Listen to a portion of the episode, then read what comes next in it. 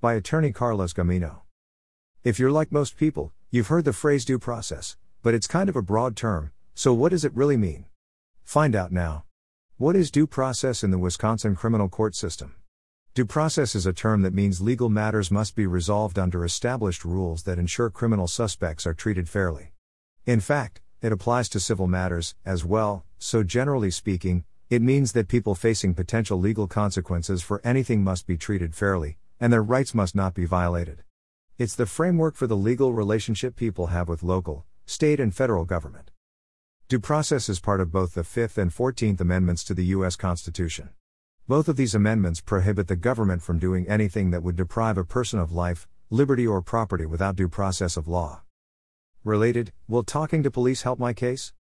Due process in practice. There are two types of due process procedural and substantive. Procedural due process requires the federal government to notify a person, give the person the opportunity to be heard, and provide a decision by a neutral party if the government may act in a way that could deny a person life, liberty, or property. You see this in practice when a person goes to court after being accused of a criminal offense. The person who's been accused of a crime has the following rights, and then some.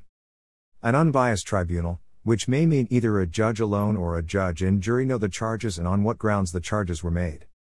Present reasons to show that the charges should not stand. Present evidence. Call witnesses. Know what type of evidence the opposing party has. Cross examine witnesses for the opposing party. Representation by legal counsel, an attorney, an impartial decision based only on the evidence presented. Substantive due process allows courts to protect people's fundamental rights from government interference, such as when laws are vaguely written or the rights aren't expressly mentioned in the U.S. Constitution.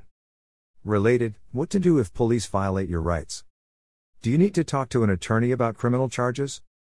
Attorneys can represent you in court and ensure that you receive due process, they're there to preserve your rights.